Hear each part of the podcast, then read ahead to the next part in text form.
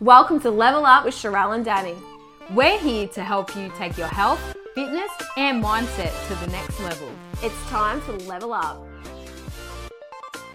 Hello and welcome to today's episode of Level Up with Sharelle and Danny. Today we are talking about how to stand out in the fitness industry. And not that we have it sorted and all together ourselves. We're definitely still figuring things out, but we've definitely learned a lot over the last, I don't even know, however many years, like maybe five, six years for me and maybe up close to ten for you. Um, we've been in this industry for a little while now, and so much has changed even in like just the years that we've been in. So we would love to talk today about some of the lessons that we've learned, some of the principles and mindset tactics, I guess, that we adopt. Um, and yeah, especially if you're new and up and coming, like how to make sure that you can stand out. Yes, in a good way though, right? Like people can easily stand out in a way that doesn't serve them or their career, um, which, you know, social media sort of does push people that way with a lot mm. of misinformation or clickbait or clever marketing or just like crazy personality traits. It's a bit like wolves, but you want to stand out in a way that's authentic to you. Um, that doesn't allow you to get lost in what social media is or what expectations on personal trainers are.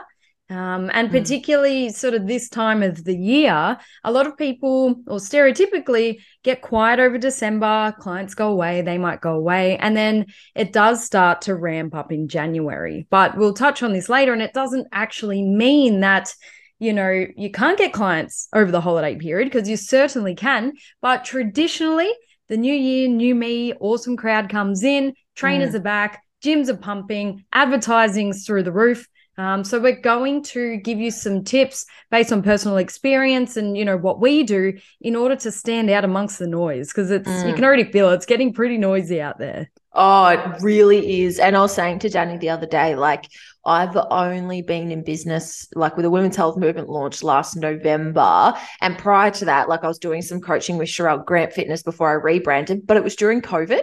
Um, and the market is just so different now. Even twelve months ago, like the fitness industry and like the health and fitness market, it moves like at a rapid pace. So Uh, even the marketing that you might have been doing twelve, twenty-four months ago, it's redundant now. Like it's important to sort of move with the times and sort of, you know, get on the new things, and you can really see the people that don't and they get left behind. So it's important to know that, you know, the last, I don't know, maybe three to four years haven't been normal in any industry uh, because of COVID. And I think we're coming at the back end of it now, where people are stepping away from screens and people are like driving towards more connection pieces. And even um, people's goals have really changed when it comes to health and fitness just because of COVID. So everything's just shifted. Right. And it's a it's a permanent shift, I feel. It's not something that's going to go back. Hopefully when I go back into lockdown, I'll have a bloody melt, meltdown. um, but things have shifted, right? And that's why it's really important when it comes to like standing out in the fitness industry, um, whether you're a coach yourself or a business owner, in person, online, whatever you do, uh, working with people, it's all about standing out and having a point of difference, because at the end of the day, we all deliver nutrition and training, right? It's the that's what it is.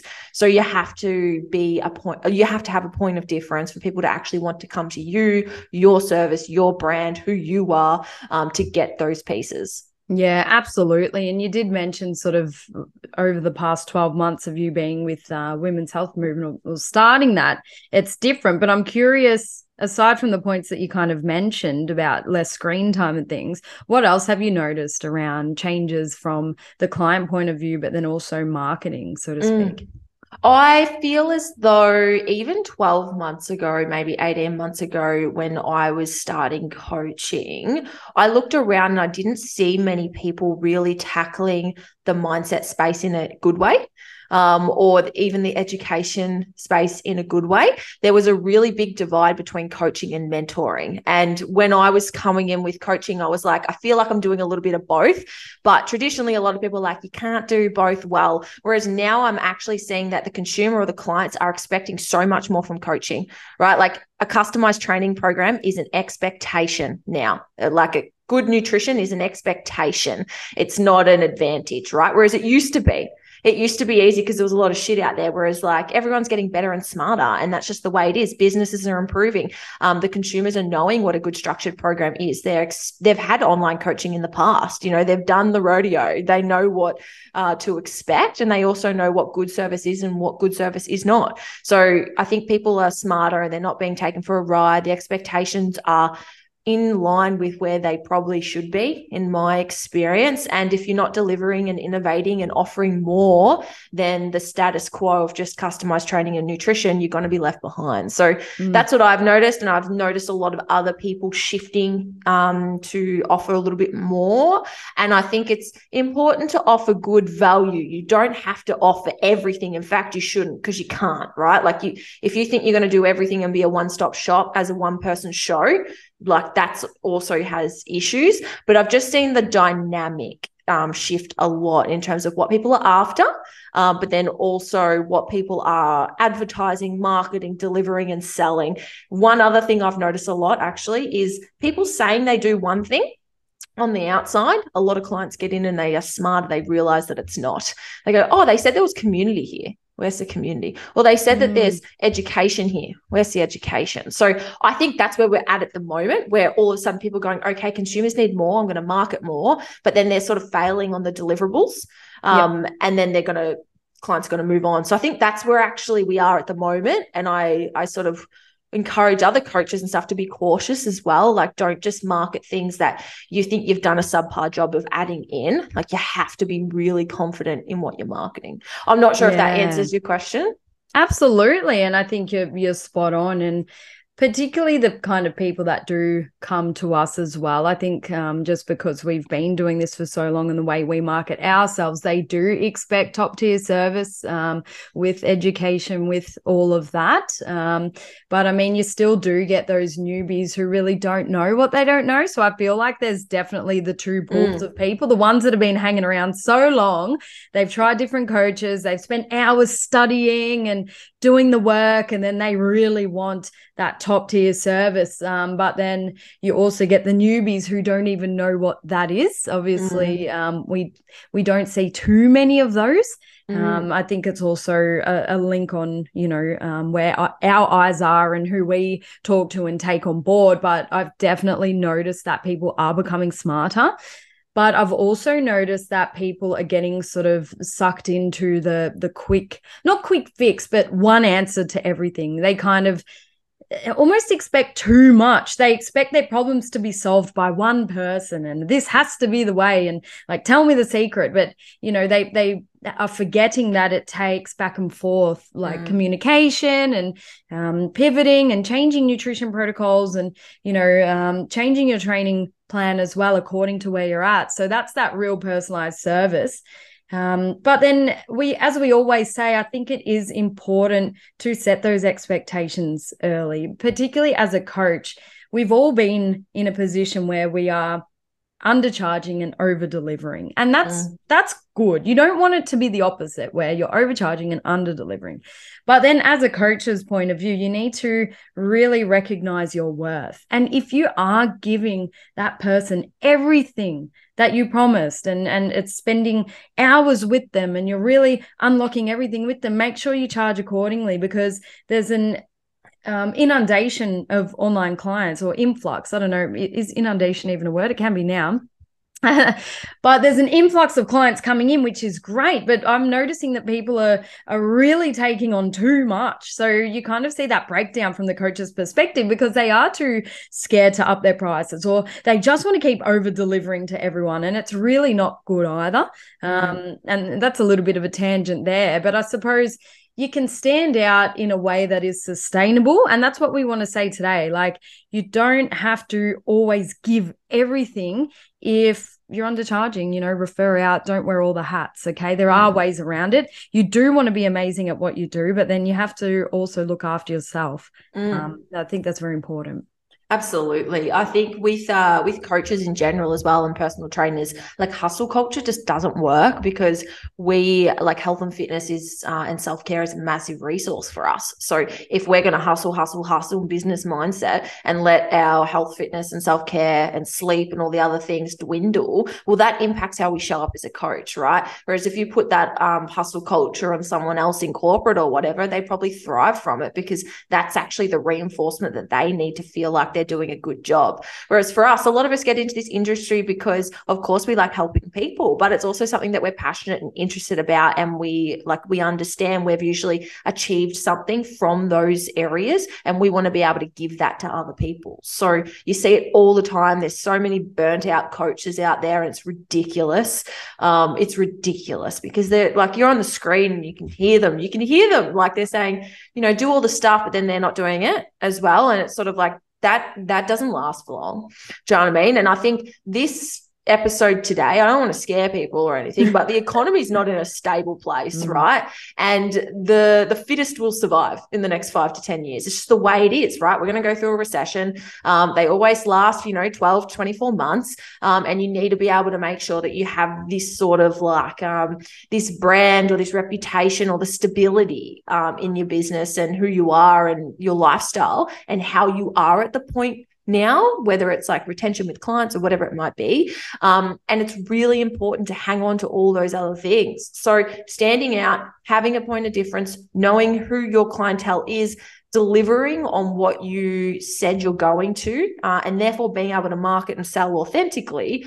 All those things are absolutely vital if you want to still be doing uh, the business or the job or whatever it is that you've, you're currently doing in five to ten years' time, because we've had a lot of inflation online because of COVID. And that's yeah. really important to understand, is like, that was up and now we're just coming back to probably like just below the mean, um, and we'll hover there for a while. And a lot of small coaches and businesses are going to get washed away over the next three to five years. I can see it coming. It's already happening to a lot of people.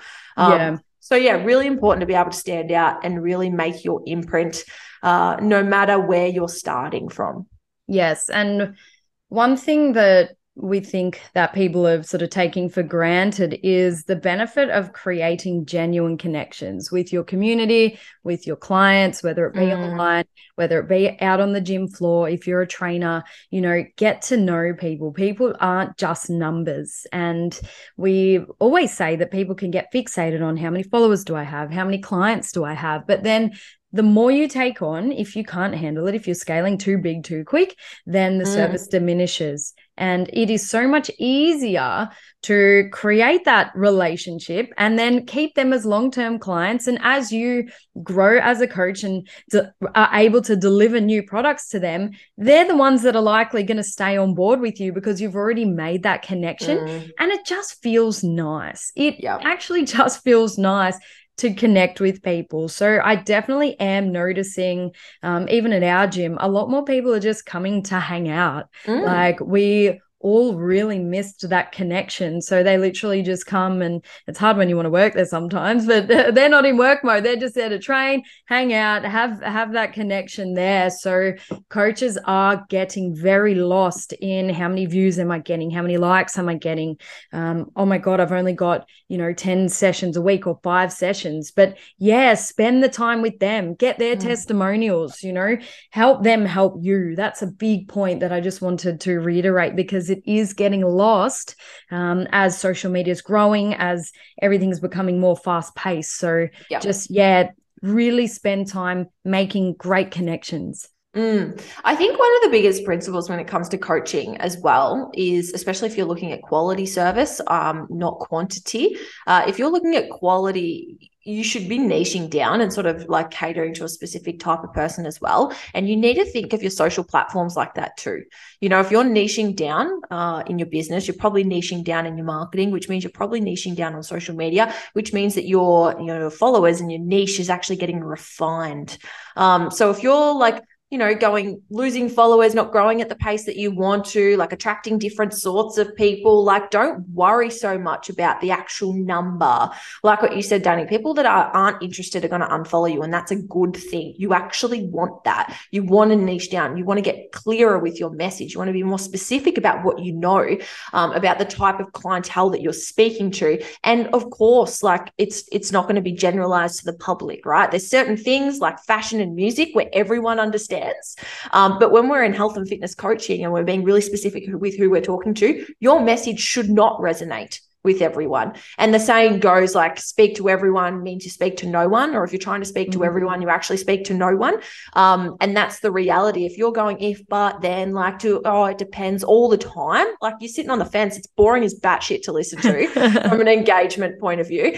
Um, but you're, you're not resonating with anyone. Yeah. Right. And you should be collecting so much data when you talk to your people, um, whether it's like in clientele interviews or online. They should go, man, that piece of content, like, I just know that this is your value and that's what you stand for. I, I followed you for long enough. I sort of think this and this and this. Like you, you do the marketing for you. So refining down that piece, like don't let the total number of hierarchy, um, get to you. Like when I was transitioning even from competing to obviously what I'm doing now, one of the main metrics that I looked at was like my percentages of men to women. Like yeah. I only work with women. So I'm sort of like, you know, the amount of followers that you get when you compete just because you look a certain way is a lot, guys. It's a lot. It's not mm. helpful for business though. Um, it, it would obviously depends on what business you're depends running. what business. If you've got a link in your yeah, bio, maybe. Yeah, fiery link in bio. Um, yes, but that like, you know, you've got to be mindful of your total metrics. It's like mm. if you were looking at progress and just looking at your body weight.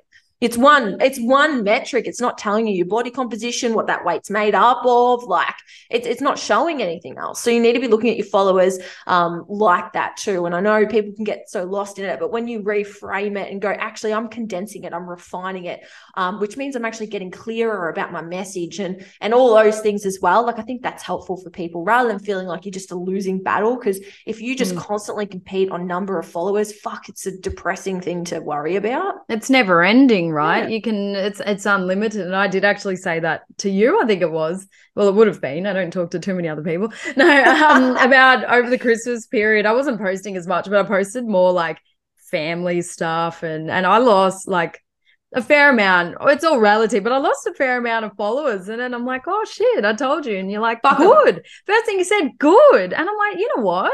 Yes. And I, I did look at the insights as well. I don't check off them, but um, the male to women ratio is nearly even, which it's taken me so long because originally it was literally like twenty percent female when I was competing and eighty percent male, which it is what it is, mm. but I just don't want to imagine why. Um, and now it's evening out. So it's like, yep. You know what? This is me. This is my life.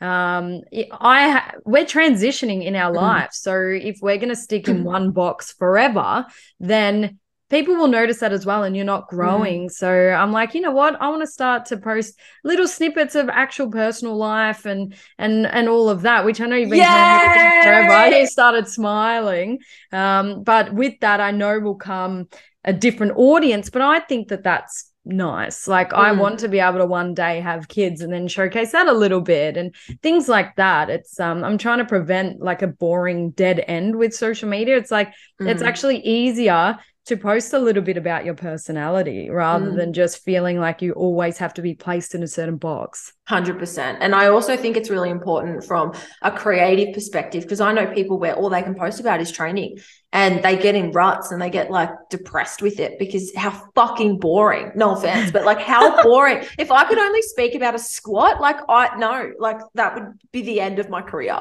because even in coaching, like I, I don't just talk about nutrition and training because I just think it's so superficial. And like the reason why we get into nutrition and training, it stems far deeper. So to actually get change, we also need to have context and understanding about those pieces too. So mm. of course it's not for everyone, but I sort of think longevity wise, like you said, if you want, if you're having children, if you're on holiday, like you actually want to feel like it's your Instagram, not your business's, right? Like it's yours, it's you, it's who you are. You want to be able to share that. You also want your people to see that, you know, oh, you know, Danny's away, she's having a good time. I love that. Like, I'm not going to bother her, right? Like, they get to know you, your situation, and they're more understanding. And I've always thought as well, like, interests make you interesting. You know, you don't have to compete or you don't have to do these things to actually, you know, build a brand. You just have to have interests outside, because people can't relate to just the business person in you. They want to know that you go swimming on the weekend, or that you go to the beach with your partner, or that, you know, you go out for dinner too and you have some drinks and you have girlfriends. They want to know this sort of stuff because it's actually what makes you interesting. Throw a random hobby in there and you even get bonus points. Yeah, learn how to fly helicopters and then you're, you're soaring. Plane, so, or planes, plane. sorry. planes, planes, planes, planes. Um, yeah, yeah. And you're so right. And that relatability from a business point of view as well. People trust. And, you know, there's a reason why there are reality T V shows. You sit there and watch other people's lives yeah. for a reason. You want to get yeah. to know people. What are they doing? Like, yeah. how did they get from, from A to B? Like, tell yeah. me about it. And I think that's really cool. But um, you, you have to be prepared to get vulnerable with that one for sure, which once you nail it, like, I think you and I actually, like, we care still a little bit, obviously, because we're human, but mm. we've definitely overcome the, the need to feel perfect on social media. And it is so much easier once you get over that. one hundred percent. And I think the longer that you're doing this, like, and the longer that you're doing everything or anything, you understand that there's ebbs and flows. Like, whether it's social media, you're going to have times that you're growing, times that you're regressing, times that nothing's happening, times that you love it, times that you hate it, times that it's neutral. Like, you're always going to have these things. Um, but when you zoom out, like, what is a month in the grand scheme of, like, your career or your business? It's not much, right? Like, it's about the longevity and everything. So knowing there's ebbs and flows, like there is with training, like, it's just really important, because it's going to allow you to take the pressure off yourselves that you've always got to be growing, always got to be excelling. Yeah, exactly right. So don't lose that focus just on the social media side, particularly as an online coach. Spend mm. time actually enhancing your business, like um, film new videos, write new programs, read new studies on nutrition, or work on your mindfulness to then teach your clients beautiful habits. It's not just about the entry point. People, because mm. it's, you get short-term validation on Instagram and yes, or any social media. And yes, it feels nice and we want that and we connect to friends, but don't forget to actually work on your business mm. because people talk. If your marketing's great and your business, you know, there are loopholes, people will talk. So one of the best ways to stand out is by actually doing a great job, or do your best job for mm. your clients, and then they will talk and that will grow. People love telling people about their trainer. My trainer, I see this person, I do this kind of training, and they all talk. And and the organic way of growing, um, and I've, I've focused more on that, obviously being in the gym and, and doing a bit more hands-on work that way.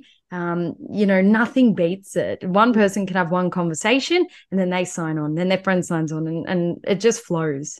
Absolutely. I think um like reputation, right? Like, a lot of people really underestimate, like, word of mouth. And I think as well, it's probably even more important, right, when you're an in-person trainer. If you're on a coach on a gym floor, you don't have the world as your oyster. You have a, a community, or you have, like, um, you know, you're relying on the people around you, right? Like, and you'd know this with the gym, obviously, but you only have X amount of people that you can really reach your service. And obviously their friends, their network is really important. Important. So if you give deliver a good service there, then of course they're going to speak and tell their friends, and that's how reputation really builds. And they're not going to talk about, honestly, they're not going to talk about, oh, Danny has the best cues, like, ever. Like, you know, she, she has the best cues. They're not. They're going to be like, Danny's a really good person. Like, she makes the hour go fast. I feel comfortable. I feel confident with her. I've improved so much. Like, they're going to talk like that. They're not going to talk the specifics that so many people spend so long worrying about. And we're so big at, like, you know, communication skills and all those pieces as well, which is just so undervalued when it comes to coaching. And obviously everyone, like, we had that period of time where we didn't have to use it as much. Um, we all went online, et cetera. But, like, it's, we're back to normal now, and it's important to prioritize those things just as much as your service, because that's how you really can stand out um, mm. as a good coach, is having fantastic communication skills, getting people to come back and want to come back to see you again, because people exactly. don't buy coaching, they buy coaches. Yeah, yeah. And I have noticed that, I suppose, um, you know, you and I, we know the science behind things. We know cues and all of that. And there's a level that we, and particularly with like United Health, that's more sort of educational. So I do portray that side of it, but that's mm. for a tiny niche. Um, but then sort of in the general schemes of things, people want to feel that you've solved their problem. As you said, they're not going to say, wow, those cues were amazing. It's like, wow, they were fun to be around. They actually connected. They weren't on their phone when training me. They looked into my eyes. They were down and having a look at my movement or, you know, yeah. and, and that's what people do remember, as well as having fun as well. But mm. it's not about how smart you sound. It's about doing doing it in a way that solves their problems without mm. being overwhelming. So the what do you say? The minimum effective dose always. And they love it. People mm-hmm. love that, but it's definitely forgotten. Um, and I did want to ask you around your opinion on marketing this time of the year, December, Jan. Some people say don't bother. What's your opinion on this? Mm, yeah, it is interesting. I mean, friggin' hell, it's January. There's another twelve-week challenge being launched like every day. The gyms are nuts. Like I went yesterday. No supersets for me. I was no. like, I might just train at home now. Like I... I Like I said, this is actually new for me. One, because I've never had this time of the year off. Um, I've always worked. Obviously, last year was a bit of a write-off, to be honest. We were just coming out of COVID. We just launched, so I don't even know if I was training consistently or whatnot.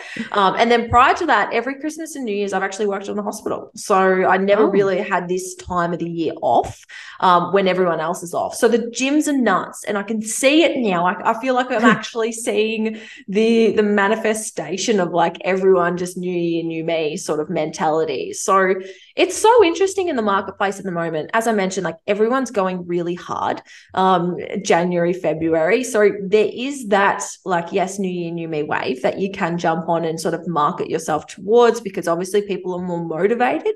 But I honestly think even for us, like, I like we've only got like twelve to eighteen months of data that we've been collecting, but it's so interesting, and it's it's unique to every business as well. Like you need to be collecting your own data to so to know like leads, transfers, like all that sort of stuff. It's going to be so different from me to you to Danny to whatever.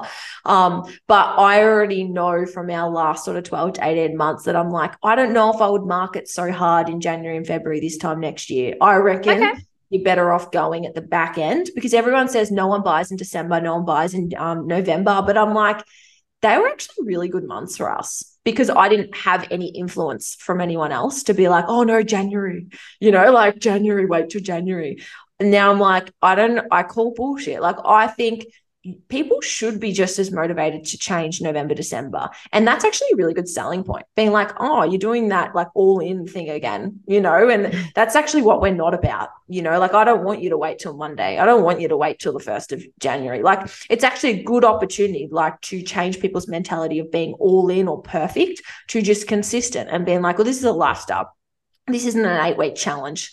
Um, and if that's what you want, it's not here, you know? Yeah. And I think, I think they're the actual clients that you want. It's different if you're running challenges, like of course you're going to do January, but if you're doing coaching, right, it's different. You actually want people to feel invested. You want to change their mindset. You want them to be um, with you for a long time so they can get change. You want retention. You don't want them to come in eight and twelve weeks. You definitely don't want that. You want six to twelve to twenty-four months to really be able to change someone's life. We all know that. Yep. So I, I don't think there's a right or a wrong time. It's got to be context to your business uh, as well, and the type of values and marketing and branding that you do. If your business name is Summer Shred, will you, you know what I mean? Like it's going to be context to, to your business. Um, but that's my perspective of the yeah. online. I'm not sure whether you've got a different opinion from online or in person.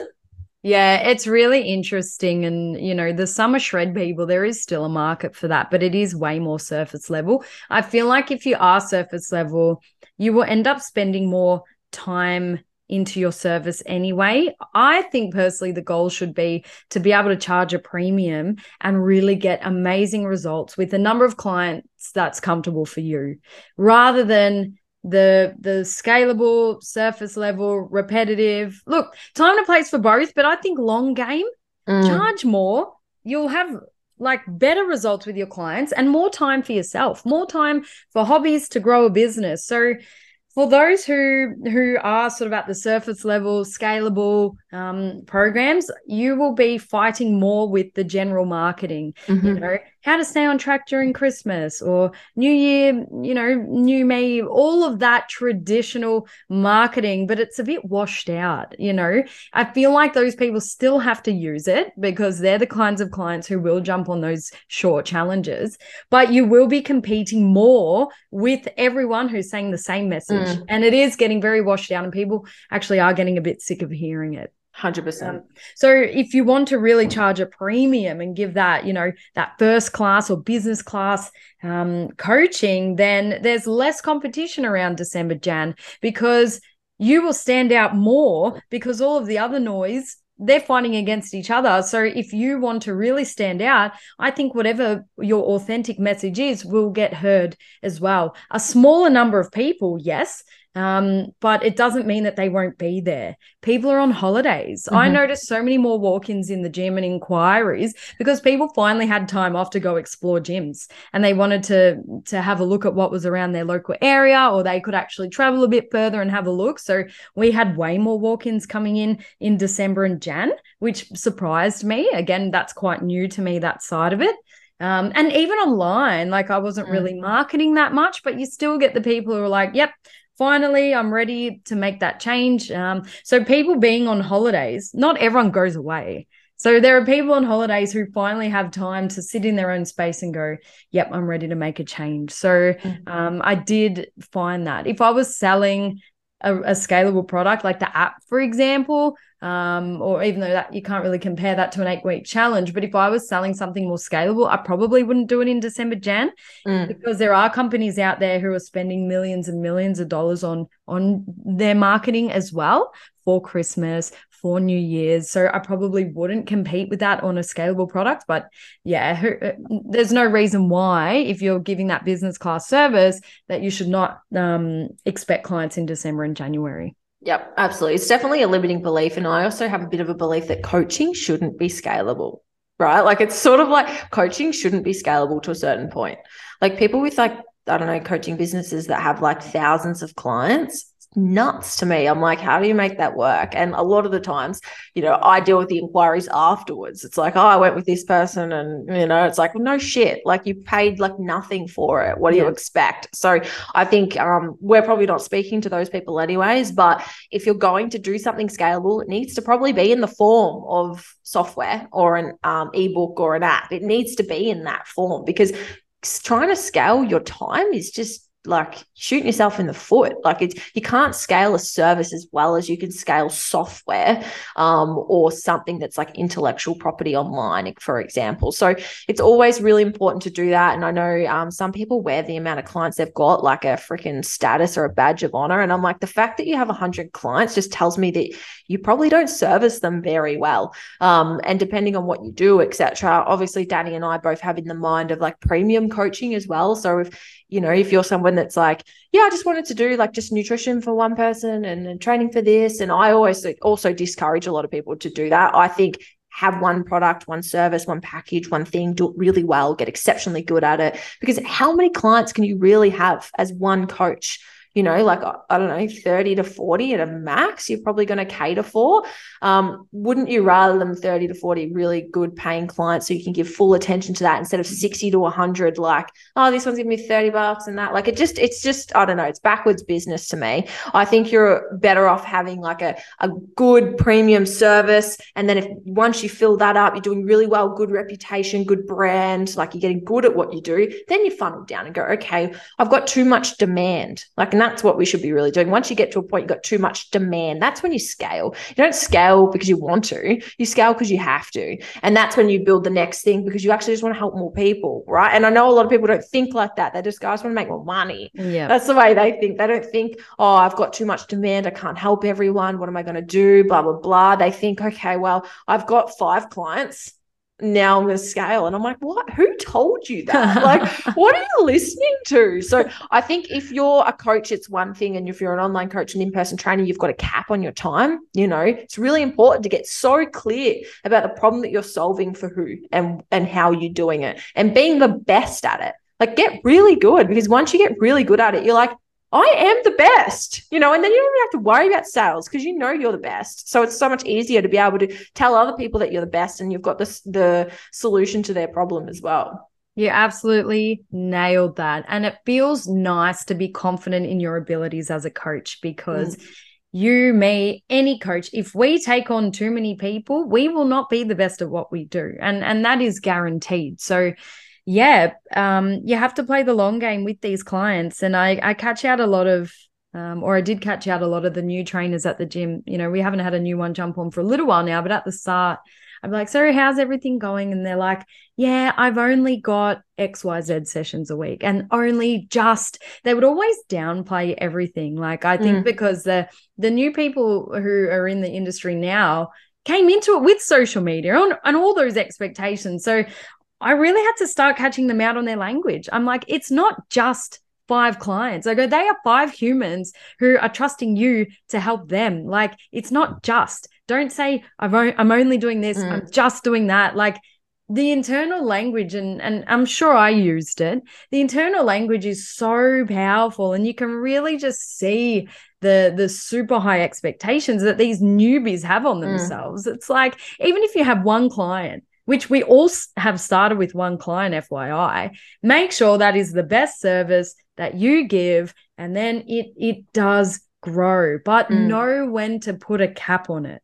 Yeah. Know when to stop growing, because it is not worth the extra money when you're super stressed. People are talking bad about your service. You know, they people coach hop all the time. You don't want people to, to be spreading that message about you, because it takes years to build your reputation and seconds to ruin it. So really yep. just think about how many clients can I realistically take on without diluting the quality. Mm, absolutely. And if you think about it, like if you've got five to ten clients, if all of if those five to ten clients told one friend about you, you've doubled your business, you've doubled your revenue. So it's really important to not get lost in that, because when we live from a scarcity mindset, we make poor decisions. We make poor decisions because they're based off money. Whenever we make a decision that's based off getting more money, it's the wrong one. So it's really important to not have yourself in that mindset. And it starts from, like you said, Danny, the internal language that you use around those pieces, um, because you're not trying to convince anyone into sort of working with you, right? Like it's an opportunity that they're getting. So it's all in the language and the way that you actually pose it to others.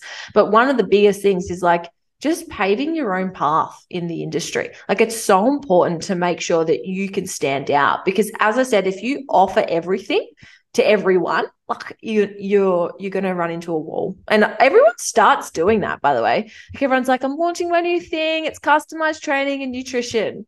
It's that that's gone. That's no longer. Like I said, you get away with that a few years ago because that was sort of like, wow, like that's that's new, customized nutrition and training.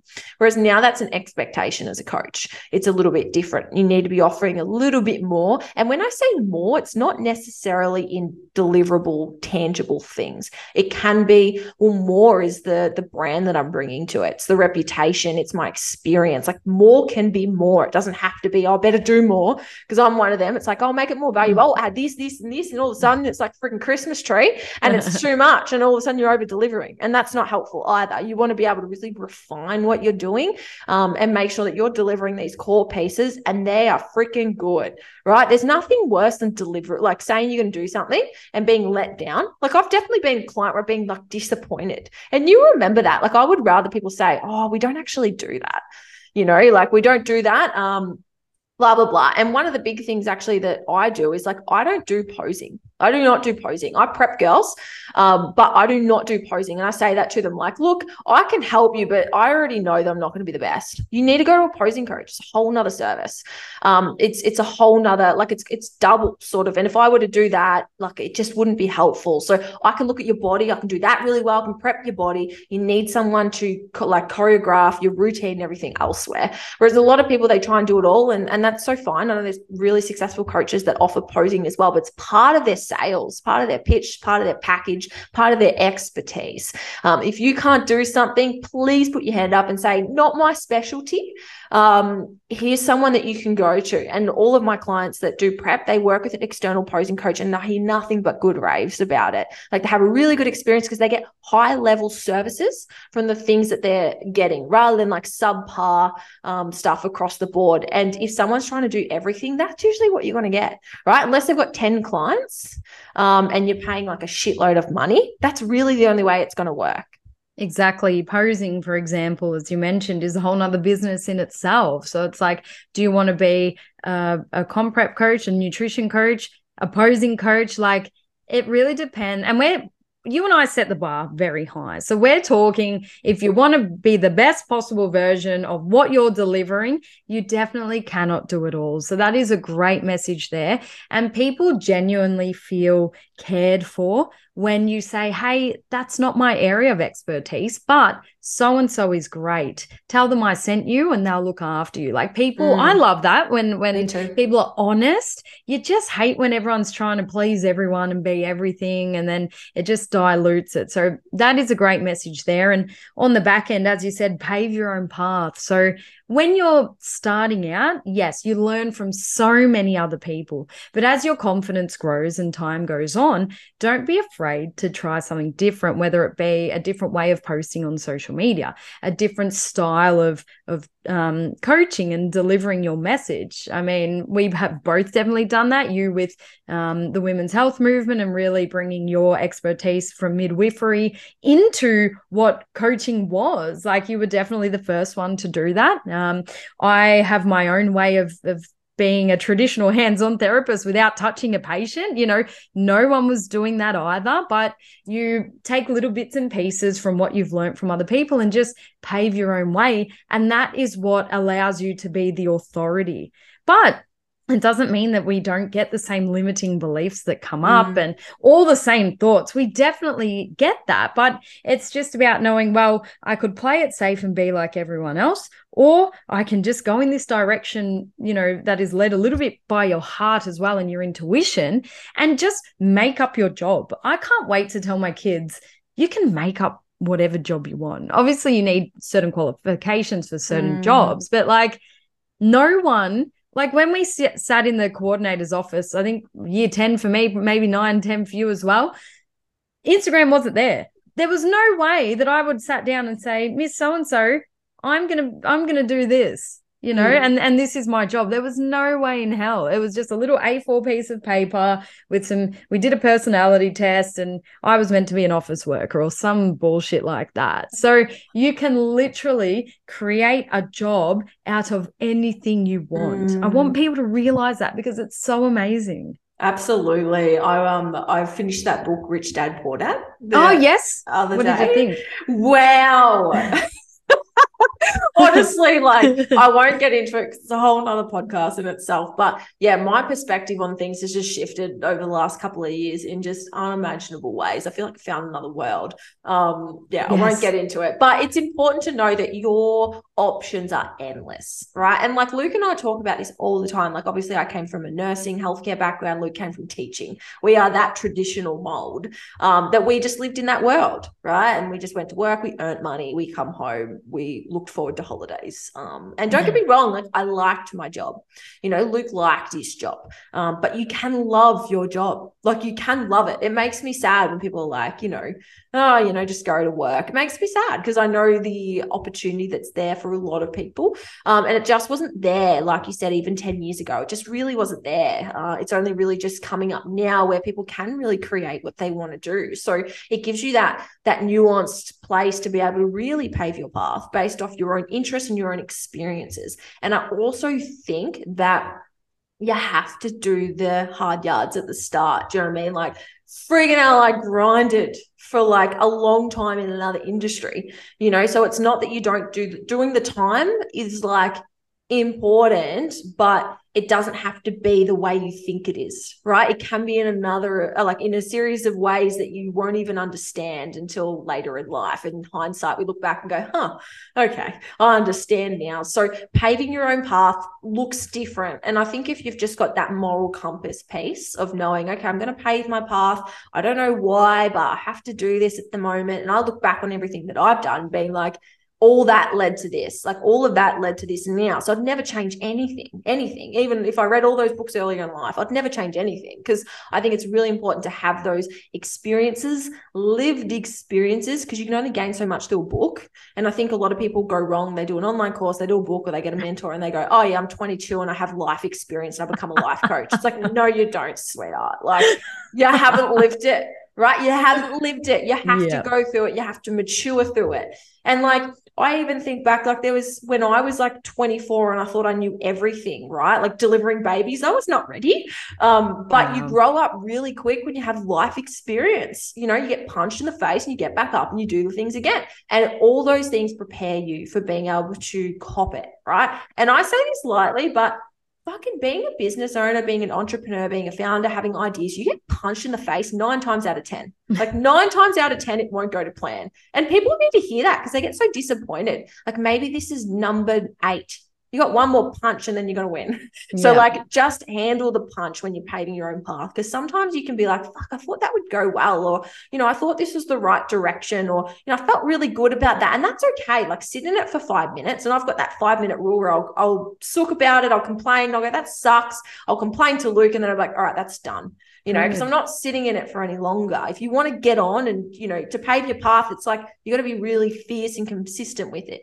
You can't be deflated and sit down every time something goes wrong. You're not going to make progress doing that. That's what ninety-five percent of the world does, right? And that's why they come to you for help. You know, you're the five percent that's like, I'm not going to settle for that. And, you know, neither of us have done that. We've been like, I demand more from my life and I demand more of myself. Um, and when we demand more, we create more. And that's the mentality that we really have to get into actually stand out. Absolutely love that so much. I think there still is benefit of working for someone else, you know, one hundred percent being in that traditional mold, as you said, because you do learn, in your words, how to get punched in the face. You know, you learn resilience. You learn that you don't get participation awards for absolutely everything you do. Like sometimes you are a loser, yeah.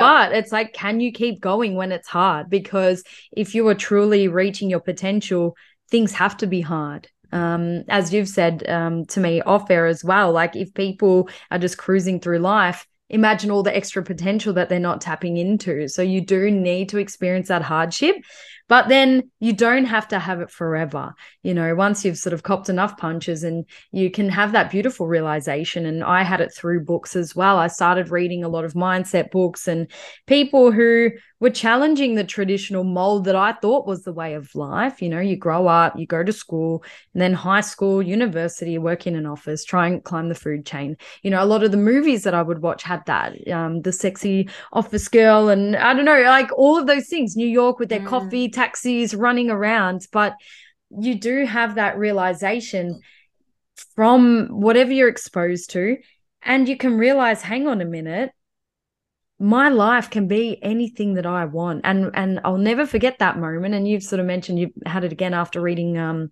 the Robert Kiyosaki book. It's like you see the world from a from a different set of eyes. And it's really amazing but scary, because mm-hmm. then you start to question everything and everyone around you. And it's easy to get in a bit of a Um, sort of regretful mindset of, oh, I wish I did it earlier, as you said, yeah. um, as an example. But no, like be grateful that you've had that realization now. Not a lot of people are able to have the realization. It's not for everyone. But mm. if that sort of light bulb goes off and you go, holy shit, don't get overwhelmed. Just start making small changes. Yeah. Change your inner self-talk. Change who you're hanging around with. Change what you're doing in your day-to-day, or start something new. Then the ball rolls, because if that didn't happen to us, you'd still be a midwife. I, I would still think that I needed to work in an office when, again, there's nothing wrong with working in an office, but it's just not my personality and full potential. So roll with that as well, and know that, hey, it's okay if someone else isn't doing it. because you have to pave your own path there, and it's new. You're the one with the shovel digging, okay? No one has done it before, so you actually can't copy anyone when you are paving your own path. So just recognize that it's not a bad thing. It's actually a good thing. That's how you know you're going the right way, when no one else has done it. Yeah, absolutely. And one of the scariest things about paving your own path is that exact thing. Like, usually when it comes to anything profound, it's the thing that makes us scared that is actually the thing that is we need to lean into. Like, it's the thing that frightens us that we need. It sucks. It's like, oh, this is so annoying that, like, I don't have any blueprint. Like, I don't have mentors because no one's been here. Like, no one's done it this way. And then you get in that, like, thing, because I've definitely had that, being like, oh, if no one's done it, maybe it's not a good idea as well. Like, maybe there's a reason why no one's done it. You sort of get in this mentality, and there is a million good ideas in the world, but like nine hundred ninety-nine thousand never happen, right? Because of that mindset. Like, oh, if it was, it could have been done, it would have been done. We've heard that old mentality, and that needs to go, mm-hmm. because, you know, think about how old even things like Zoomer or Uber, like those things are, are recent, and look at them now. Like, they are just new ideas that have come to life. And something I wanted to sort of touch on, like, even with books, a big book that I read, um, it's, it was something along the lines of like the top five regrets of the dying. Um, it was a, oh, written wow. by a, um, a palliative care nurse, and she sort of goes through like the five lessons that she learned from working with pal- in palliative care is obviously where you go to die, pretty much, where if you've got cancer, you've been palliated. Um, and all of it was pretty much around, like, you know, regrets of time, not taking opportunities, like friends and family, all of those sort of things. And that's something that, like, when I got to that fork in the road and I had to make a choice, that was something I was like, in five to ten years time, would I regret this decision? The answer was like, yes. If I didn't do this, I probably would regret it, because I would either, one, regret not knowing the possibility, um, or two, like, I would regret not having just taken it and gone for it, right? And it's really important to ask yourself those hard questions, because when you get to like paving your own path, or, you know, choosing a tough decision, or going for it, you're always going to have that little piece of you that doesn't want to. It's a little bit scared because it doesn't know the outcome. And that's just uncertainty. That's just excitement. That's just like when things really do come to life. And mm. I think it's important to remind yourself that, because to stand out, you have to have a point of difference. I am sorry. Like, a lot of people don't want to put themselves out there, but that's what it freaking takes. And that's why not a lot of people get to it, right? It's because not many people want to, and that's okay. Like, if, if people don't want to do that, you don't have to. But wishing for something that you're not willing to do the work for, fuck, that's wasted energy. Like, you yeah. may as well just be really good at the job that you're doing, rather than like having regret, because that shit's heavy. Um, you need to be able to be like content with, you know what, I gave that my all. And that's how I want to die. Like, I hope it's a long way away, but I want to know that's like, yeah, you know what, like, maybe things didn't go exactly the way I thought I would, but at least I gave it a shot. You know, yeah. I could I could die comfortably, rest in peace, knowing that I've done that. Yeah, very graphic there. No, Sorry, no, no. R I P No, you're spot on. You don't want to have those regrets. And um, a story came to mind. You know, have you heard of the four minute mile? How that, like, there was no one could run a mile in under four minutes. No one. Mm. Everyone tried, and I'm pretty sure it was in the fifties. And then finally, someone cracked that world record, and he got it, you know, just under four minutes. Mm. What do you think happened after that? Everyone else started yeah. beating that record as well, because they had that belief that it could be done. It just took that one person, and then the chain of events, and, and it all happened, you know. It, it's, mm. it's really crazy. So don't underestimate the power of self-belief, whether you're leading the charge. And you do notice, if you do do something different, people start to do the same, you know, um, and, and it does follow on there. But, yeah, self-belief is massive. It, yeah, pretty cool um way of thinking as well. Mm. And, you know, would have had to show up in a lot of areas, even thinking about flying. Imagine the Wright brothers. They were told they were crazy, right? Like, and the first time you go to plan, jump off cliff, crash, go again, go again, right. right? A lot of these things, like, they didn't seem possible, but you really do have to believe. And I think a lot of people as well that are very, like, left hemisphere brain driven, where they just love data and analytics, they can find a hard time doing that.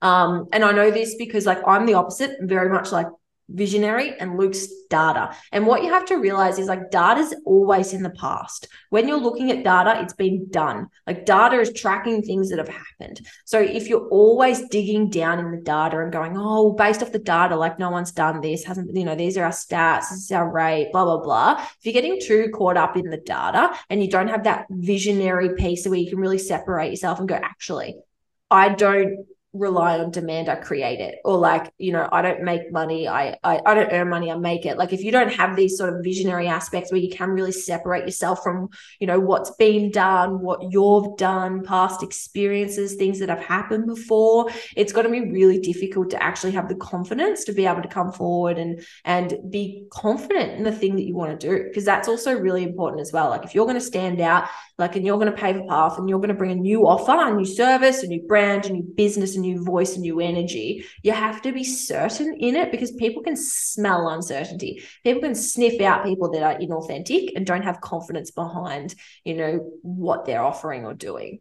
Absolutely. And that authenticity piece is always the backbone of everything, because, you know, you can climb to the top on lies and, you know, treating people badly, but you're not going to stay there. Either people will find you out or you'll crumble yourself, because it's exhausting always wearing a mask and trying to be someone else. But we do understand that it comes from confidence. So when you are, you know, trying to be your authentic self out there, start small, start in a way that is slightly comfortable for you. And then the magnitude grows. You know, you and I didn't start off exposing everything about ourselves from the get-go. It's like, no, we became confident in who we are and our message, and then this is what is to come as well. So yeah, the authenticity piece is massive, just because we're all getting so smart and we can all definitely realize and tune into our intuition. Do I feel connected to this person? Yes or mm. no? If you're not connected, they're not going to get a bar of you, you know? So people are definitely uh, recognizing that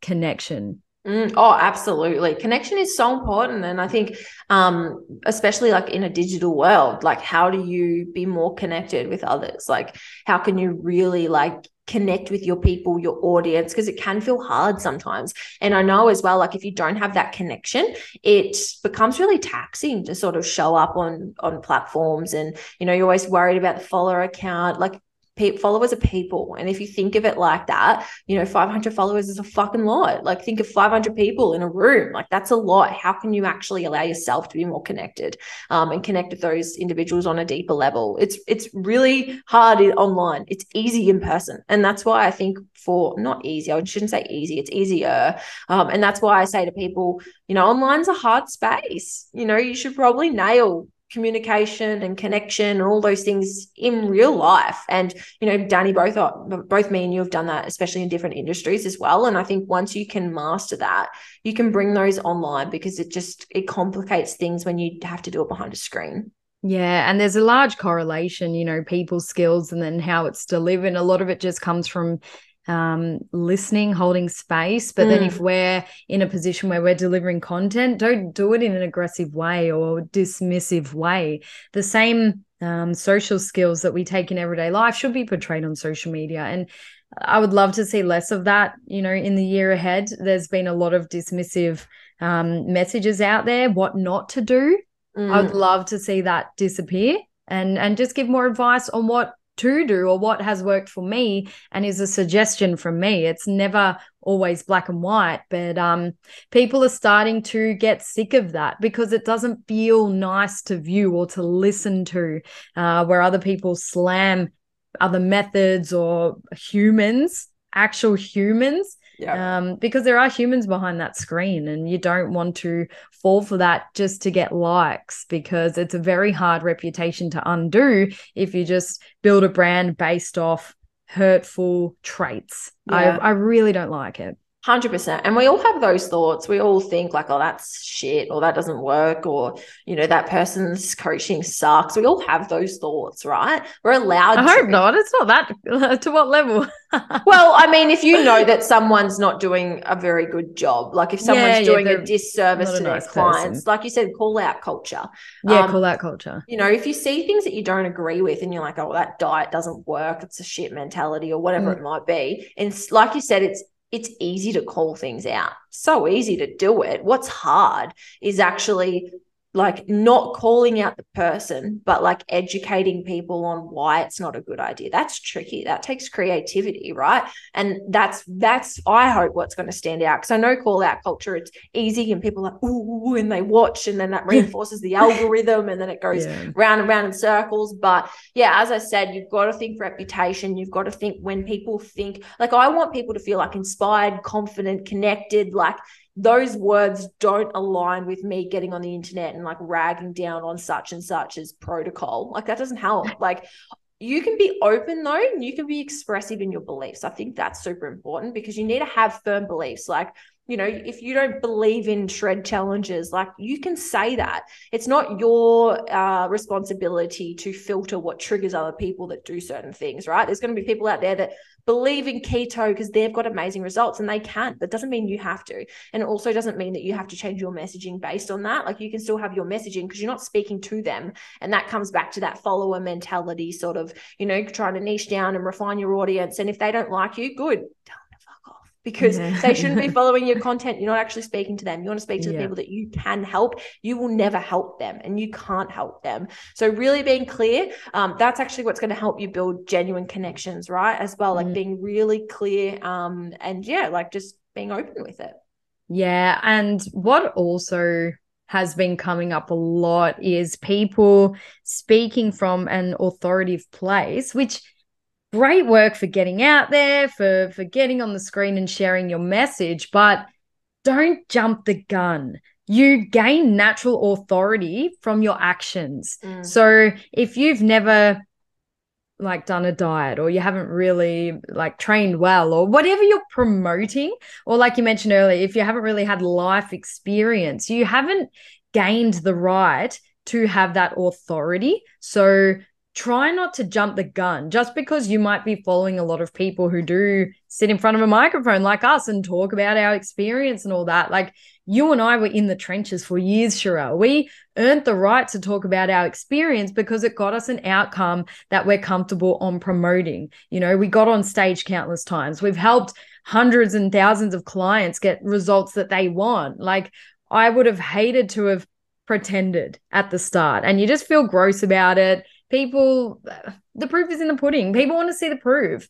Prove to me that you can actually talk about the topic, and it will just be so much nicer for you. It's actually so fun to have your own goal and, you know, work towards that and overcome the struggles. And people want to see that first, because then you use those struggles for your story. You and I always talk about where we came from and what went right, what went wrong, but we use that as our story in life to say, hey, we came from here. We're here now. We didn't just wake up in this position where we are. And it's not the end position. We've got so much more learning to go. We've got so many more mistakes to make. Come along for the ride. And I feel like people are just definitely missing that. They're not really putting themselves out there. They're just copying other people, or they're opening a textbook and just reciting that. Do the work yourself, guys. It's just so much nicer. I would hate to be the person on the other side who just feels like they're lying almost. Yeah, absolutely. It doesn't last as well. Like yeah. I said, if you actually want to be here in three to five years' time, like, I can't remember the stats, but it's like ninety percent of startups fail, something ridiculous like that. So if you want to be in that ten percent, the thing that they do is they actually remove that authority hat, because you don't start with it anyways, right? Like, you don't start with experience and authority. You start inexperienced. And I think what people would probably feel more aligned with doing, yes, it's more vulnerable work, but you'll probably feel more comfortable and confident is delivering the struggle as you go through it, rather than like, oh, back then, you know, like we we do this now because like we genuinely even did it when we we're going through the struggles. Like, I was wearing the waist trainers, like showing you guys, oh, this is gonna work, okay, right? Like, we all went through struggles. Um, we all went through low periods, and I think a lot of people keep that to themselves, and then they are happy to share it once they're out the other side, which is so fine. Like I said, that's the majority, and I don't want to ever tell people to do things that they generally feel uncomfortable and push people into an un- uncomfortable place. But I'm just saying, this is actually what makes pe- people connect with you, because they recognize you're human. Um, and like, even when I first started like coaching, a lot of my clients that are still with me today, uh, they were following me back then. They know I did stupid shit. Right? I don't care because I learned. Like I can yeah. confidently say I've freaking tried everything. And like, I wear that with pride. I'm like, I've tried everything, guys. Don't, it doesn't work. So don't do it. Like I can confidently say that and you can hear it because I'm just confident about it. Right. Whereas if you haven't, you don't know, like you're slamming keto, you've never done it. Why? Do you know what I mean? Like, if you read it from a paper, because I'm not saying people to go out and do keto, but I'm just saying that own your struggles, own your stories. The lessons that got you to where you are are what the people behind you need to learn. And the people from behind you that need to learn, they're the ones that are going to be your clients, not the one percenters, not, not the people that are five years ahead of you. Be inspired by them, but you're not speaking to them. And something like I always do is like, you know, I audit my content and I think, could a third grader understand this? Like this really simple, because I'm not speaking to physios or I'm not speaking to that clientele. So your language needs to match your brand, your vision, what you're doing, the authority that you want. Um, and sometimes authority isn't a good thing either, right? Like you don't want to have too much authority over your clients because then they just become a bit submissive to sort of what you're doing. You want to be able to relatable. You want them to come to you when they're struggling and share their stories and, and ask for help and feel comfortable to do it. So it's important to not get too hell-bent on um, some of these things because they're going to be flexible and fluent depending on who you are, what you're doing as well. Yeah, and you definitely do hear it a lot where people are like, yeah, but it's easy for you because X, Y, Z. So if you've actually um you know portrayed or, or shown your struggles, then it removes people's excuses. They go, holy shit, I can relate to to their mm. before photo. Wow, I wonder what they did to get there. Like, how did they do that? Or, man, that was a shit squat. My squat looks like that right now, but now I have hope that it doesn't always have to be like mm. that. So you don't want to appear to be an absolute train wreck. Obviously, have your shit together, guys. Like, but if there are relatable struggles,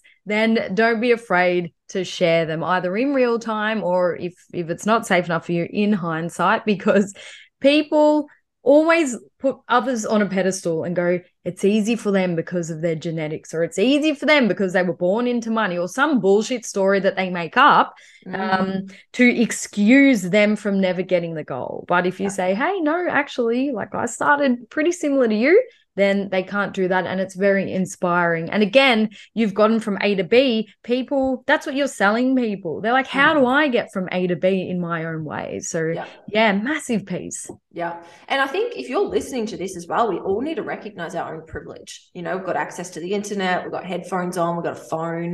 We've got apps. Like, recognize your own privilege. You have nothing more or less than someone else who's doing ten times better than you. Um, the work ethic piece and the consistency is the only difference. And that hurts people because they don't want to be insulted by character. No one has anything more or less, right? It's really important. We all have privileges. Um, being born in a Western country is a friggin' privilege, right? And I think when you humble yourself with these things, you go, okay, like I have actually access to way more than what I think. Even if you told people twenty years ago that you could post online, free marketing and not have to pay a cent, like they wouldn't believe that. My dad used to have to pay for the yellow pages, yeah. you know? So it's about recognizing that we have so, it's the best time to be alive. It's the best time to be in business. It's the best time to be a coach and a trainer, like better than ever before. So it's, it's, you know, you've got the opportunity now. Like if, if you come up with those excuses, you're not making it. Like you're not, if you go, oh, well, I can't because, too bad. You've already lost because you've already convinced yourself that you're at a disadvantage. And we already spoke earlier, like we have to be in the power position to know that we're going to succeed, because when you get punched in the face and it's only the second time out of nine, uh, you need to be able to stand back up and know that you've still got more fuel in the tank to keep going. Oh, yeah. And that's a massive point of difference between the people who are successful and not. Like mm-hmm. most people stop after one or two punches. The others just keep hustling. They try something different. Okay, that didn't work the first time. Wow, that sucks. As you said, sit in it for a tiny bit, then get over it. Okay, do I have to work on my mindset? Do I have to work on my processes? Do I need to learn some more skills? Like, just get proactive. Like, people sit in their misery for way too long. It's mm-hmm. so easy to play the victim, but that's fine if you want that for your whole life. It doesn't have to be that way, okay? Take the punches, feel like shit, but then get proactive about it. Mm. Um, and the fitness industry is booming. As you said, there's social media now, free marketing, free advertising. A lot more people know about the gym. Um, and you do hear, oh, but it's saturated. Saturation in an industry is a great thing. It means there's interest, there's demand, people's eyes are on it. That's what you actually want. It is a massive advantage to be in a saturated industry, but that's what people will always want. People will focus a lot more on their health and wellness, and I feel the trend's definitely rising. We've spoken about after lockdown, people are so much more aware about their health, but we're actually getting a lot smarter as well about what goes into our body, our mind, how we move. Um, so use that to your advantage. Yeah, absolutely. And, you know, like I said, you've just got to be willing to sort of take the punches and roll with it and move with it. And I think, you know, you've got to be able to hype yourself up and, and motivate yourself, because the fact that it's saturated, as you said, Danny, it's a really good thing, and it ain't getting any less saturated either. And something else to keep in mind is, like, such a low entry point for the health and fitness industry. Like, anyone can be all of a sudden, I mean, like I won't, I'm reliving this as I think about it, but going on someone's profile the other day and them saying they're an online coach, and just like knowing that they should be so far from an online coach. Mm. Like it's so, it's so prevalent. It's like, oh, like, I don't even know why it should be allowed, but it's sort of like, it's, it's unregulated. It's low entry for, um, you know, low entry point. You can get your friggin' cert three in fitness from a cereal box these days. Like it's, it's really easy. And I, I say this, you're right, to amp you guys up, because this, it's saturated of shit. I'm sorry, but there's a lot of crap coaches out there. And my business model as well is sort of like, I actually don't want clients coming to me for the first time. They go through all the challenges, all the crap, all the shitty coaching, and then they go, oh, okay, you get what you pay for. If I if I want good, I need a higher good. Yeah. It's important to have that mentality for your own business too. Exactly right. And don't be scared, if you're an online coach, to refer to face-to-face, because you're going to get these new people coming to you, and they will expect the world of you, but it's a whole nother ball game taking on a client um, for the first time online. They are so new, so direct them somewhere else. And I think that's great, because, you know, to use the words, there are a lot of crap coaches out there. You're right. You're right, because people are taking advantage of the industry. They're taking advantage of vulnerable people, and that's really not nice. Um, so, so just be mindful as a new client, but then also a new coach. Have that initial conversation first, and just be smart. People will try and sell you the dream. A mm. lot of the ch- time, the dream's bullshit. If it sounds too fluffy and amazing, and that your whole world's going to change and rainbows and unicorns will come every time you take a step, it's not going to happen. It's it's about, okay, what are the basics? And we'll start there. And, and don't be afraid, to the coaches, to just deliver the basics and deliver them well, okay? But if it's outside your scope, you can refer out too. But um, I think a lot of people want to jump ahead. And that's that's a big theme and a big problem. They're jumping ahead. They're jumping mm. ahead. Um, there's always going to be a specific type of client for you. Uh, you just have to figure out what that looks like. Yeah, absolutely. And, you know, as I mentioned, the fitness industry is low entry point, because a lot of people getting into it, they sort of love training themselves. So they think, I'll do this as a profession. And that's like number one mistake. You know, I like chocolate. I shouldn't become like a chocolate maker. That would be horrible. I would eat, I would eat all the chocolate, right? You see this all the time. They're just more worried about their own training than their clients. So it's important to understand, like, it's a low entry point. Um, and the people that usually come in, like, they're not very business smart either. And that's, like, I know, like a, a generalization, but I'm just saying the type of person, like how, like trainers and, and things like that usually aren't like the interested in business and learning about systems and processes and data and all that sort of stuff as well. So one way to stand out is is just by being in the game for longer, right? And one of the yeah. best ways to be in the game for longer is to make whatever business you're running or whatever service you're offering sustainable. Like, how can you make sure that you're here in five to ten years time? Because I am so sick of people being like, ah, I turned over a million dollars. It's like, how much of that's profit? It's like, how much is still there? Is it just a once off? Are they reoccurring? Are they going to be paying month by month? Or is that just all the money and now you've, you know, you've got at risk of losing your business in a couple of months time? Because that's the reality, right? Like, yeah. nothing's impressive unless it repeats, in my opinion, in the business world. It needs to be sustainable, needs to be consistent, needs to not be taking up one hundred hours of your time every week. So it's really important, put your business hat on, like if you're a new coach, and be like, okay, cool, like I will always be getting better at what I'm doing from a coaching lens. Don't pour ninety-five percent of your time, energy, resources, and learning into that, because that's important, but you're always going to put the energy into it just by sheer um, repetition of doing the work and showing up and training yourself and training clients. Make sure that you're thinking about longevity with what you're doing as well, sustainability, self-care, systemizing, hiring, delegating, refining, all those things, niche marketing, social media, communication, all the stuff that's business, right? And that's what's going to make you stand out amongst the rest that are so fixated on the perfect cue um, in their gym, or like filming content just to boost their own ego, whatever it might be. You see it all the time, right? Yeah. It's like, get a bit more savvy with your communication, your systemizing, because it's only going to make you a better coach, because you're not going to be burnt out. You're not going to have a scarcity mindset, and you're not going to be worried about your business. You're going to feel really secure and stable. Yeah, it's it's one thing being a coach, but another thing being a business owner. And you've just listed out, you know, just a small amount of what actually goes on when owning your own business. It's a lot of numbers, data.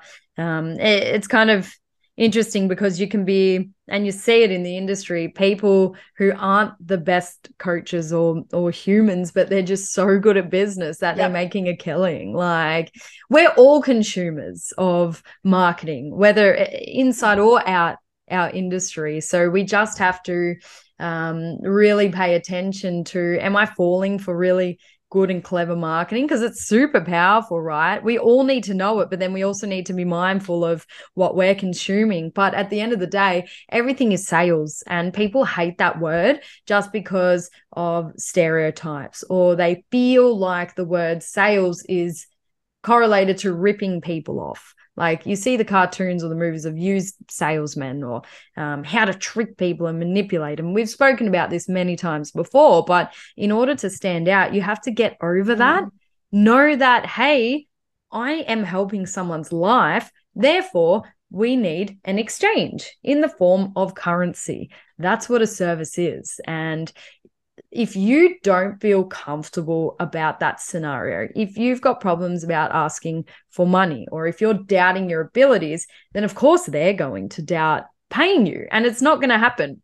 And on a subconscious level, we shut off new clients coming in the door. Mm. It's, it's, you know, where our focus goes, that's where the exchange happens. And if you feel open and ready and comfortable, and you've got your sales processes and, and how you accept payment and the language around it, if you've got that nailed, you'll be taking on clients and just feeling so good about the process. But if there's a part of that where you just feel a bit icky about, whether it be the language you use, you don't actually know what debit system to use, or you're you're running around chasing payments, but you don't want to be that annoying person, and it will fall to shit, and it is just a big mess. So sales isn't a bad thing. You can sell an incredible service and have your life changed, and there's nothing wrong with that. At the end of the day, there are, and we have been talking about sort of the recession that's coming, but there are still people who have money. Money is endless for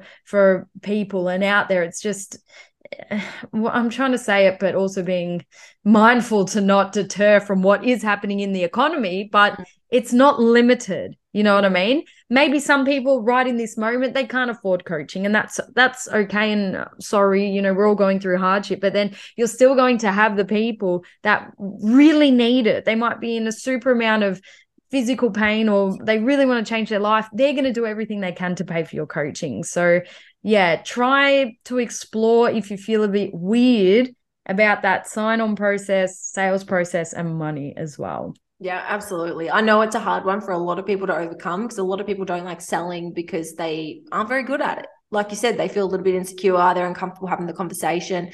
Um, but I've never known anyone that's good at something that doesn't like it, right? Like, we we enjoy the things that we're good at. So if you can be really comfortable in being like, I can deliver this person the result. Like, if you're really comfortable in that, you're going to be like wanting to give them the opportunity to work with you. Um, and a lot of people have that sort of limiting belief about spending money on themselves. Um, and this is a conversation that I have a lot, you know, especially with like mothers or whatever it might be. They don't want to invest in themselves. But whenever we're making an investment, it does feel uncomfortable. Like, it's always going to feel like we're stretching a little bit. That's the way it should feel. Yeah. I don't know if anyone's bought a house or a car or anything. You're like, this hurts a little bit, right? And it's not until hindsight that you can be like, that was worth every cent, right? Where like you get a lot of value from it. We always get that in hindsight. So we have to just know that that's a part of the um selling process. Like if you're not stretched a little bit, I don't know, it's probably like too easy. It's, and they also show as well, like people that actually spend more money, they're more invested in the actual outcome as well. Cause we go, I don't want to waste my money. I spend all this money. I better do the work. Yeah. And that's really a big part of it. I think people spend like, you know, sixty bucks on these six week challenges and they just waste sixty dollars to me. I'm like, that's that you're actually just wasting money, getting stuck in the challenge loop, going round and round in circles. So, you know, you've really got to put your money where you want longevity. And I'm always about longevity in everything. Like I said,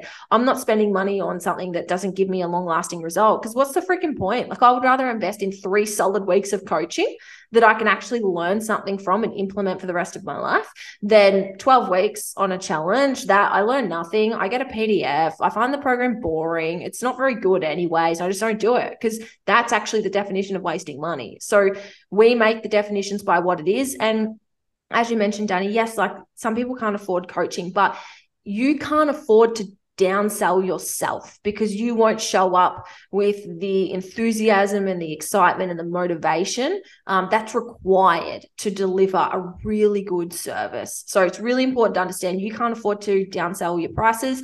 Um, it's not your responsibility as well. If people really want coaching, they'll come back when they can afford it. Uh, and that's usually the conversation. Like, I understand this isn't probably something you can do at the moment. Like, I look forward to working with you in the future um, when it is, you know, a priority and you can afford it in amongst your life. Life. So yeah, yeah, really important to get over that fact. Exactly. If you market yourself correctly and, you know, with our podcast, people get to know us, and if you form genuine connections, it doesn't actually feel like sales. No. Um, I've done multiple sales work and sales course in the past, and a lot didn't sit right with me because it felt like I had to convince people to work with mm. me. And I'm like, that feels like absolute shit. Hey, like, why would you convince someone to work with you? But but then in hindsight, it's if they're not ready, then they don't actually see the value in your product. Or, you know, there's a few different reasons. But mm. if they truly feel like, yep, now's the right time, I know this person, I know what I'm going to get, then it won't actually feel like sales. So telling the person the price shouldn't be a problem. If you tell the person the price, then there's, you know, a few different things that you as the salesperson, and I will use these terms because that's what it is, that's what you need to improve on. They, they now might not be the right time, as you said, or maybe they don't actually understand who you are, what you do. So it should get to a point where the sales aren't forced. And if they mm. say it's too expensive, then you can say, that's okay. Like, it is what it is. You don't say, but blah, blah, blah, blah, blah. You know, it is what it is. There's so many other people that will pay for your product. And we've all signed on the wrong person. Like, mm. it costs so much more time, energy, money working with someone that, you know, you're like, fuck, I shouldn't have signed them on um, for, for whatever reason. So it's okay if people say no. Or if you say, actually, maybe this isn't right for you, but I can direct you in a way that might actually help you. It's just much better of an experience. So it's not the worst thing in the world if someone says, oh, it's a bit too expensive, because that person mm. might be the one who does just want a shitty service, an eight-week challenge, or they haven't actually learned the benefit of your beautiful coaching yet. So not you're not going to be able to please everyone. So try not to get too upset on the occasional no. If everyone is saying no, use that data to reflect, okay, what changes do I need to make there? Yeah, absolutely. Data. I think as well, like, yeah, you're going to learn your own data of your own sort of like conversions and what normally comes through as well, which is going to help. But I like to sort of go into sales calls as actually like interviews. That's the way yes. I sort of frame it. Like, it's an interview because I'm sort of like, I don't know if I can help you yet. And that's the way I sort of go on the call, being like, I want to be one hundred percent certain that if I say yes, this is for you, I know it's for you. And then if you decide it's not, that's, that's, that's a, like, I don't know, I feel bad for you because I'm sort of like, oh, like I thought I could, I could definitely help you, you know? So if you go in rather than being like trying to sell people in, um, rather than I'm just trying to see if there's an alignment, if there's a fit, yeah. if what I can do can help, um, it's going to be so much more authentic for you then to be able to actually make the transaction at the end, because you've aligned yourself with it rather than going in and putting expectations on yourself and the other person as well. You're really interviewing, ask more questions. You know, we have two ears for a reason and one mouth for a reason. So like really listen to people, connect with them. And if they feel that alignment too, like it's, it's actually out of your hands what happens afterwards. Like, don't they take things personally. If you've done everything that you can, um, and you generally can deliver on what you're sort of saying, like it will come through if it will. And I'm a big believer in that, being like, everything happens for a reason. Like if it's not meant to be, it won't be. Like it's really important to sort of get that. Otherwise, again, the punches, they hurt so much more. Yeah. And leave that nice experience with someone if you do part ways, because as you mentioned, like now might not be the right time, but they might come back later. Hey, one hundred percent. Remember me, so-and-so, like they do come back. So mm. just be a good person with that and don't be forceful, um, or don't think that you have to be forceful, because you really don't. Think of it as an interview, as you said, um, and just get your, your sign-on processes really schmick. Like don't have too many loopholes and too many mm. steps, because people just drop out. Um, yep. Make it easy for them. Make it easy for you. Don't make it awkward. It doesn't have to be awkward, guys. And be freaking proud of the service that you're delivering. So mm. think of it, you know, whoever signs on with me, their world's about to be changed. Like it's okay. Really just have those thoughts. Absolutely. I congratulate people. Like you should be proud of yeah. like being able to welcome in, because you know the change you're about to create. Right. And again, this is when you build confidence in yourself, because you know you've done the work, you've got the experience, you've got the authority, you've got all the, the people behind you that are backing up that what you're doing is really good. And then you, you enter those conversations with pride, and people can feel it. They can feel the aura of confidence. And a lot of this stuff, again, a lot of the things that are going to make you stand out in the fitness industry, they're not spoken words. And I think that's why it's so hard to articulate some of this stuff, like what's going to make you stand out, because it's got nothing to do with what you say. Um, it's all about what you do and how you portray what you actually do. Yeah, exactly right. So when, you know, it is January now, take on our tips on board. You know, you don't have to do everything, but always lean into that self-reflection. Okay, what what limiting beliefs are coming up for me? What do I need to work on? Um, am I scaling too much, or do I have these doubts about signing people on? You know, mm. am I trying to copy other people? Am I losing my authenticity? There's so many things that you can just try and focus on, turn inwards, and then just really get out there and make those solid connections, um, which is a really, really important piece, because they are humans at the end of the day, and it's not just about how many numbers, you know, you're, you're dealing with real life humans. So really honor that, and that'll yeah. help as a foundation. Yeah. Well said. Well said. Thanks. Well, thanks everyone for tuning in. We we do hope that this um you know aligns with the right person. And you know, if you're a coach out there, or you're a personal trainer, or if you're really in any industry, it's all exactly the same, to be honest, when it comes to sort of standing out, making a mark, paving your own path. Um, it all follows the same principles. They're not just specific to the fitness industry, except for the January thing. Oh, that might be um, just in our era. But yeah, if you did enjoy the episode, as always, make sure that you take a screenshot, um, share it on your story, or send it to someone uh, that you think needs to hear the message. Thanks, everyone.